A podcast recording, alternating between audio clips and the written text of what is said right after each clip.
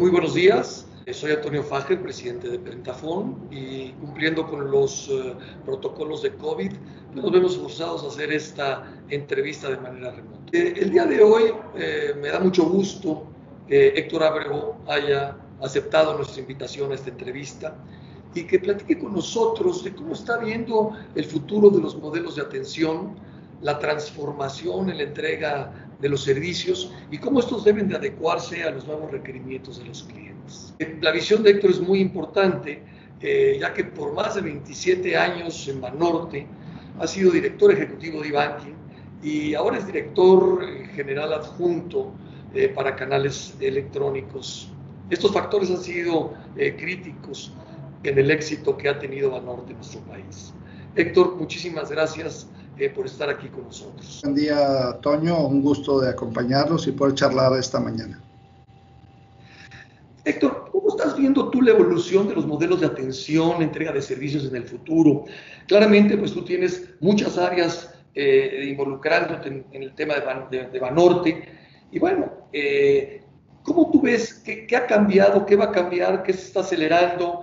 Eh, en términos de entregar de servicios, en tema de las maneras de atender. ¿Cómo lo ves? Muy bien, este, te platico y, me gustaría dar un poco de, antecedentes eh, para, para, dimensionar eh, la estrategia que hemos seguido aquí en Banorte. Banorte es un, un, banco de más de 12 millones de clientes con presencia en todo el país, más de mil, casi 1.200 oficinas eh, un centro de contacto con más de 3.000 operadores, eh, casi 10.000 cajeros automáticos. Entonces, para nosotros el servicio pues, es fundamental, es, lo, que nos, es nuestra esencia.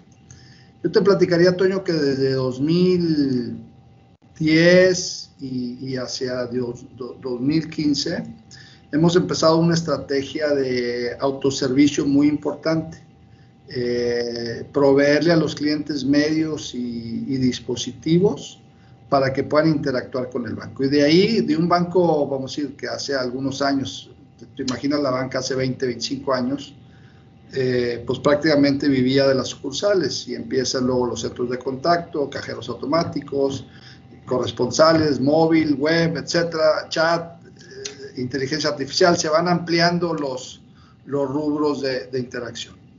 Entonces, ¿qué hemos visto? Si bien nosotros ya habíamos empezado un modelo de, autoservicio muy, vamos a decir, muy acelerado en los últimos años, este año ha sido pues, de los años más retadores en, la industria bancaria, sobre todo en modelos, en modelos de servicio.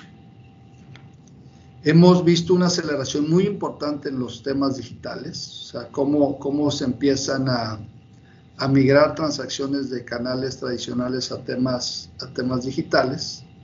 Eh, sin embargo, México sigue siendo un país donde el efectivo, vamos decir, forma parte de nuestro día a día. Entonces el modelo de atención también a nivel sucursales cambió. Nosotros decíamos siempre gestionamos el servicio de la puerta de la sucursal hacia adentro y hoy con las limitaciones de sana distancia y de concentración de personas tenemos que gestionar podemos ir a los clientes de la puerta hacia afuera, lo cual genera retos mayúsculos eh, en el modelo de atención. Y, te diría que para, para sorpresa y beneplácito, el, el, centro de contacto se convirtió como en la, vamos a decir, en el vinculador de todo. Eh, la mayor demanda de temas digitales eh, generan una una, una, vinculación con la asesoría que da el centro de contacto.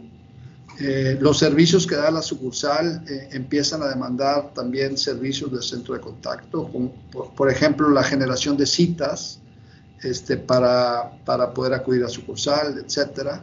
Entonces hemos visto como una sinergia ahora sí de un modelo omnicanal, un vamos a decir, un crecimiento muy importante en temas digitales, un centro de contacto que cada vez se consolida más y una sucursal que sigue siendo muy importante para una parte, yo diría, trascendental de clientes.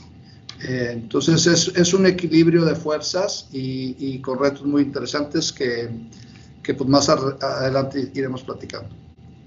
Y, y, estás viendo este tema, eh, porque mencionabas mucho canales digitales, tú ves, eh, porque entiendo México es, es un, un país muy afín a la voz. Este, y bueno, pues seguramente la voz es un poco más cara de atender que los datos. ¿Tú has visto alguna migración? ¿Esperas? O, o, las mismas empresas tienen que forzar un poco a los clientes a irse hacia mundos digitales para poder tener una atención más eficiente. ¿Cómo estás viendo esta migración hacia temas eh, de atención por, por, chat o por, por este, WhatsApp o por otros medios? Yo, yo, yo diría que lo, lo, que estamos adaptando, Toño, es, eh, hay servicios recurrentes y, y, servicios que pueden ser automatizados y ahí es donde estamos poniendo el, eh, vamos a decir que estos servicios se pueden llevar fácilmente a autoservicio, tanto digitales, y te voy a poner un ejemplo, la, impresión de estados de cuenta.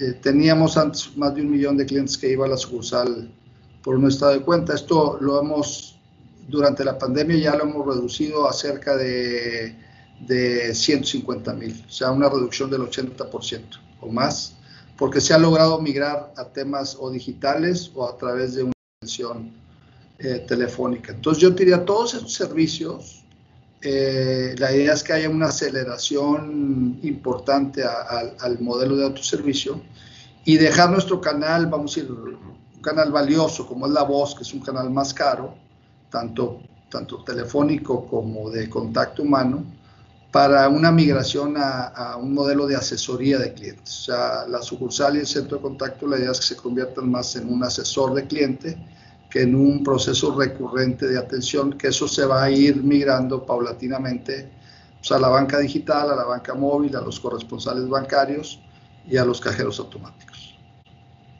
Ahorita mencionaste que, por ejemplo, el caso de la impresión de estados financieros, que había más de un millón, se redujo a casi un 10%, y esto pues a lo mejor lo aceleró, lo aceleró propiamente COVID-19.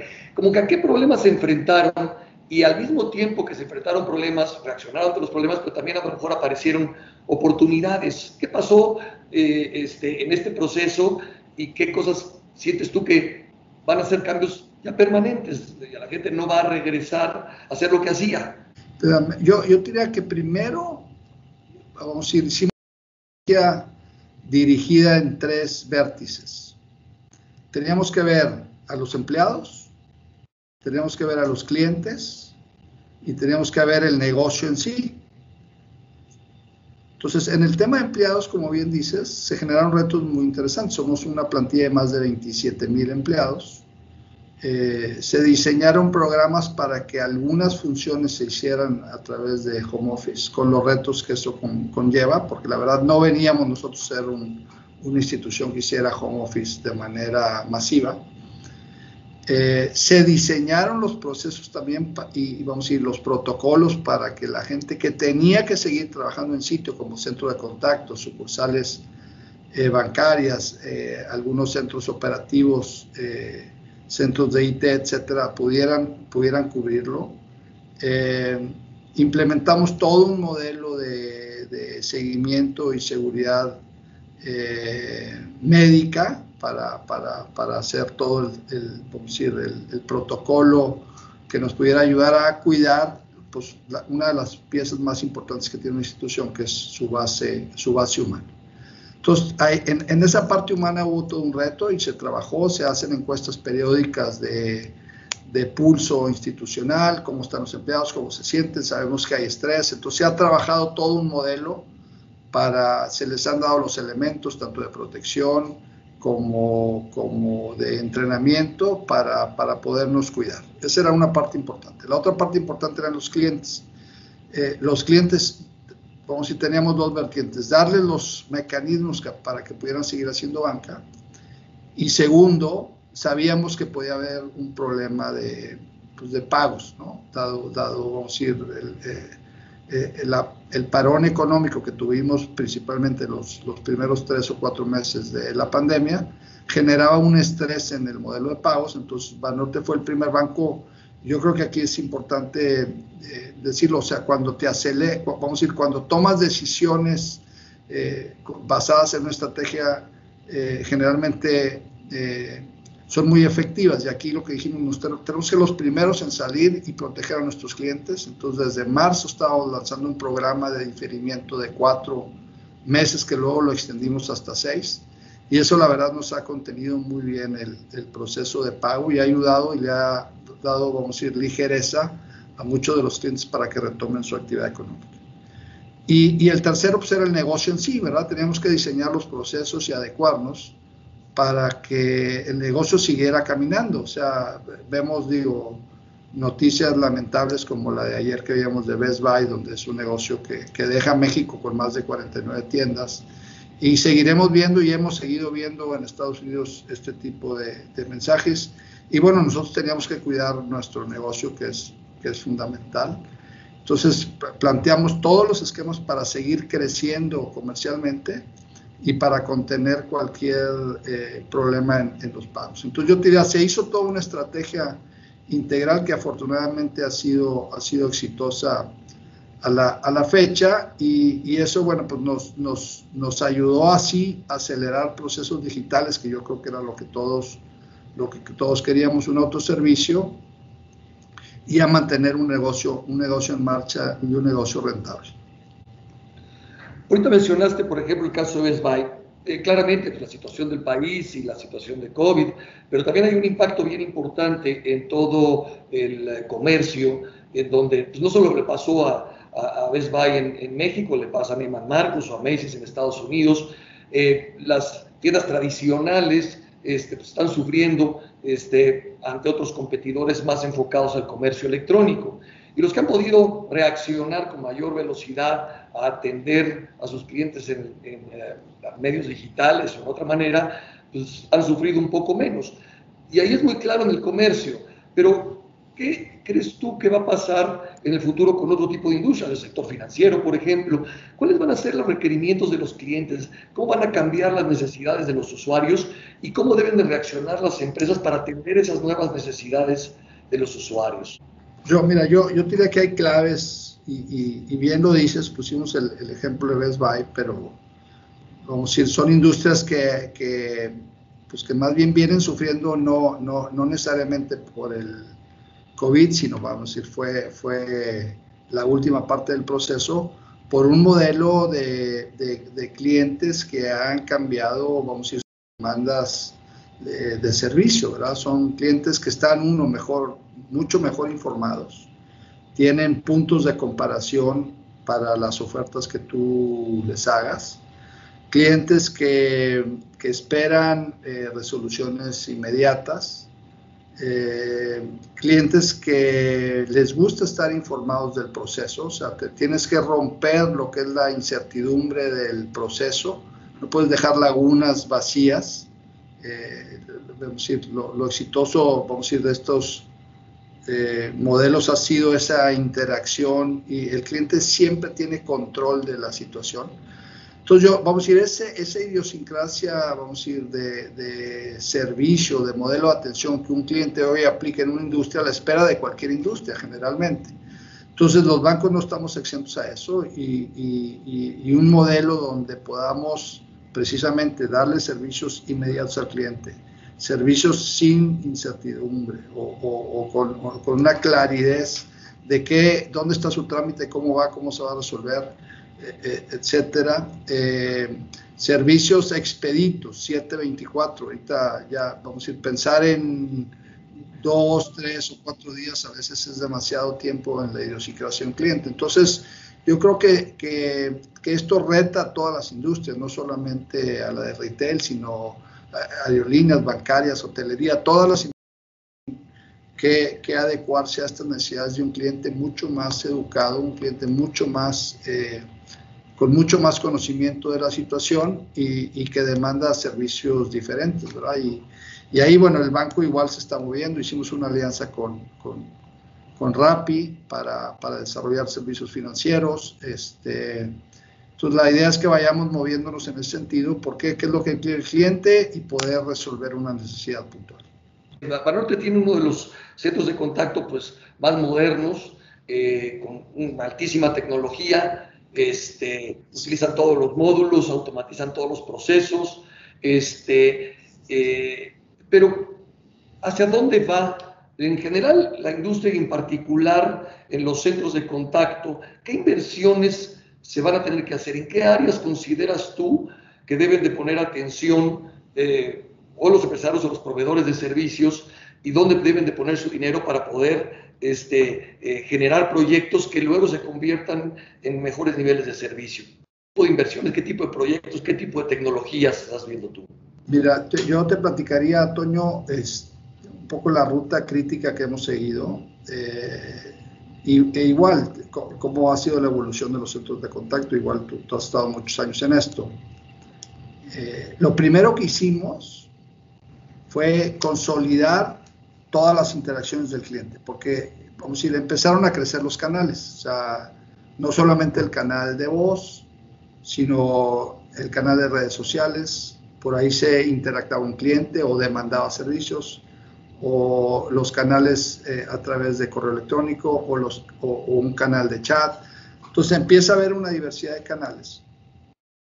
Y, y, la complejidad de eso es que empiezas a, a, vamos a ir a integrar piezas y te puede, se te puede desarticular tu modelo integral de servicio. Entonces, lo, lo, primero que hicimos, tenemos que consolidar todas las interacciones del cliente, independientemente del canal por el que sea, en, vamos a ir en, en, en una pantalla de control. Entonces, si Toño nos buscó ayer por redes sociales, mañana por chat y pasado por teléfono, toda esa interacción está vinculada y está, está trabajada. Eh, ¿Eso es suficiente? Yo diría que no, porque sigue siendo un centro de contacto reactivo. Eh, ya sabemos para qué nos habló, pero no nos podemos adelantar.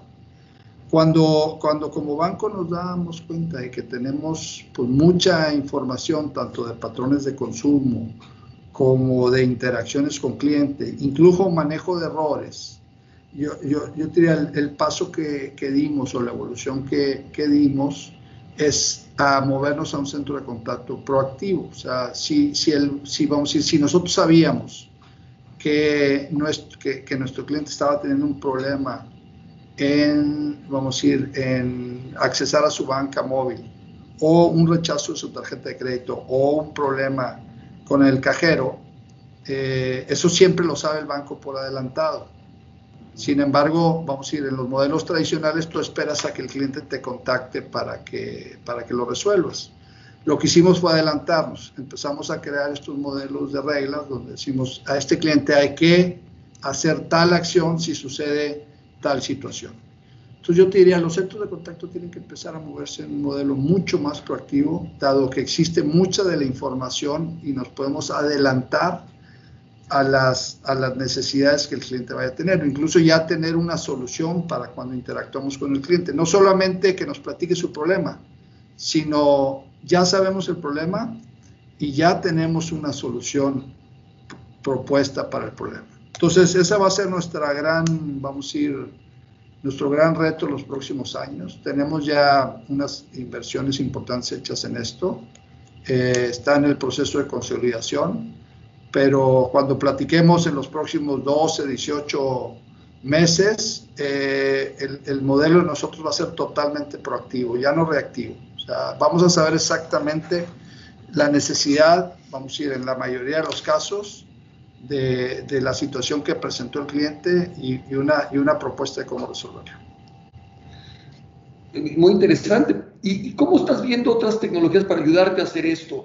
Por ejemplo, el tema de inteligencia artificial, ¿es algo que tú ves que va a ir tomando espacios eh, en, este, en estos modelos? Eh, qué áreas va a poder cubrir y cuáles no. Tú mencionabas al principio, es decir, hay que, hay que guardar la voz para lo que verdaderamente es importante, ¿no? Y lo demás hay que tratarlo de, de manejar de otra manera. Por ejemplo, la tecnología tipo inteligencia artificial, ¿sientes tú que va a ser un, un jugador importante en estos procesos? Sí, yo, yo diría que sí. Tiene su mercado. Eh, eh, y, y, y, hoy pues, tenemos ya Hoy representa apenas el 3% de las interacciones que tenemos, pero va creciendo de manera, de manera importante. Cada vez se, se va comiendo otro tipo de, de, interacciones, incluso va de, desarrollando mercados nuevos. Y, y, definitivo, este tema, vamos a decir, de que puedas masificar eh, el servicio a través de estos modelos de interacción son fundamentales Eh, el ratio ahorita que traemos es de 95% lo puede resolver el robot y un 5% se va con un ejecutivo. Vamos a decir que el robot ya... Y la idea es que esto lo vayamos perfeccionando porque entre más, vamos a decir, sea autosuficiente, la inteligencia artificial, eh, con, vamos a decir, mayor exposición le puedes dar al modelo de interacción, mayores procesos poder ir tomando y definitivo eh, no vemos nosotros una sustitución de, los ejecutivos, la verdad, vemos como una conversión de los ejecutivos eh, en asesores. Eh, el ejecutivo históricamente ha sido para robo y extravío, levantar aclaraciones, este, me envía un estado de cuenta, etcétera, etcétera, que todo eso se va a ir migrando o a banca móvil o a banca digital o a inteligencia artificial y el ejecutivo tiene que ser mucho más enfocado en temas proactivos de servicio, como lo acabamos de platicar, o temas de asesoría. Nosotros todavía creemos que la digitalización y el acompañamiento que tenemos que hacer de los clientes en los temas digitales nos demanda que, los ejecutivos asesoren al cliente. Hoy nuestro grupo más grande en el centro de contacto tiene que ver con temas, con temas digitales o clientes que están vinculados a un servicio digital. Entonces, viene una, una reconversión de estos ejecutivos a asesores, mucho más enfocados en temas digitales, y sí pasarle de, a temas digitales o inteligencia las transacciones recurrentes como las que acabamos de platicar. Muy bien. Bueno, para, para terminar, no podemos dejar, este, yo no me gustaría dejar a un lado nada más una pregunta, porque pues, no deja de sorprender que si hay un sector competido, hipercompetido en el mundo, es el sector financiero. Y eh, Banorte vive en este mundo hipercompetido, pero además con los más grandes del mundo de todos lados, o sea, americanos, españoles, este, ingleses, y sin embargo, eh, no conozco las cifras con exactitud, pero claramente, eh, si no es el que más, es uno de los bancos que más ha crecido, es un banco que ha logrado un liderazgo en el mercado global. Este, has mencionado algunas cosas como eh, ser proactivos, entender al cliente, acompañarlo, como el caso de los créditos, este, tener rápidas reacciones. Pero si tú dijeras, oye, ¿cuáles han sido los factores clave en el éxito de, de Banorte para poder estar en esta posición de liderazgo que tiene? ¿Cuáles dirías que serían los factores? Pues mira, yo, yo, yo diría consistencia en la estrategia. Desde, como te decía, yo, yo llegué a este banco en 1993. Estaba por estallar una de las peores crisis la la del 94, que hizo incluso una transformación de, de dueños de bancos, prácticamente quedaron muy pocos. Banorte, uno de los casos que, que quedó, vamos a decir, en las mismas manos. Eh, y ha sido una consistencia en el, en el manejo de, del, del, riesgo y una consistencia en el manejo de la estrategia. Ha sido un banco que ha crecido con, con una visión muy clara. El, otro tema que yo te diría, inversiones en tecnología, es un banco que, no ha dejado de, invertir en temas, en temas de tecnología digitales, eh, big data, eh, inteligencia artificial, etcétera, etcétera, etcétera. O sea, una, una, inversión constante en procesos que ayuden a automatizar, automatizar el banco.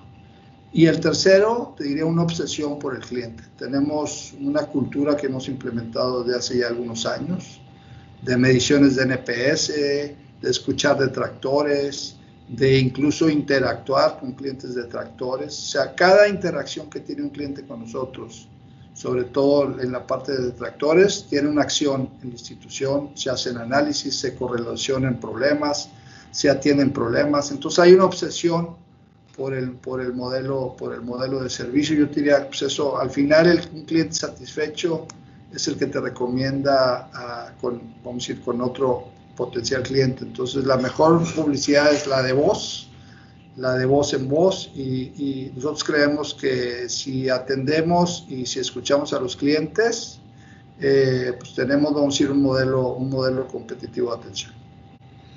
Oye, Héctor, pues no me queda más que agradecer tu tiempo. Sabemos que estás súper ocupado este, y redefiniendo una serie de cosas, pero estoy seguro que comentarios, tus consejos van a ser de gran utilidad para todos aquellos ejecutivos que tienen la responsabilidad de redefinir sus servicios de entrega y de atención. Entonces, pues, te agradezco mucho el tiempo y me da mucho gusto saludarte. Muchas gracias, Toño. Un placer siempre saludarte, aunque sea por este medio, y esperamos vernos pronto. Claro que sí.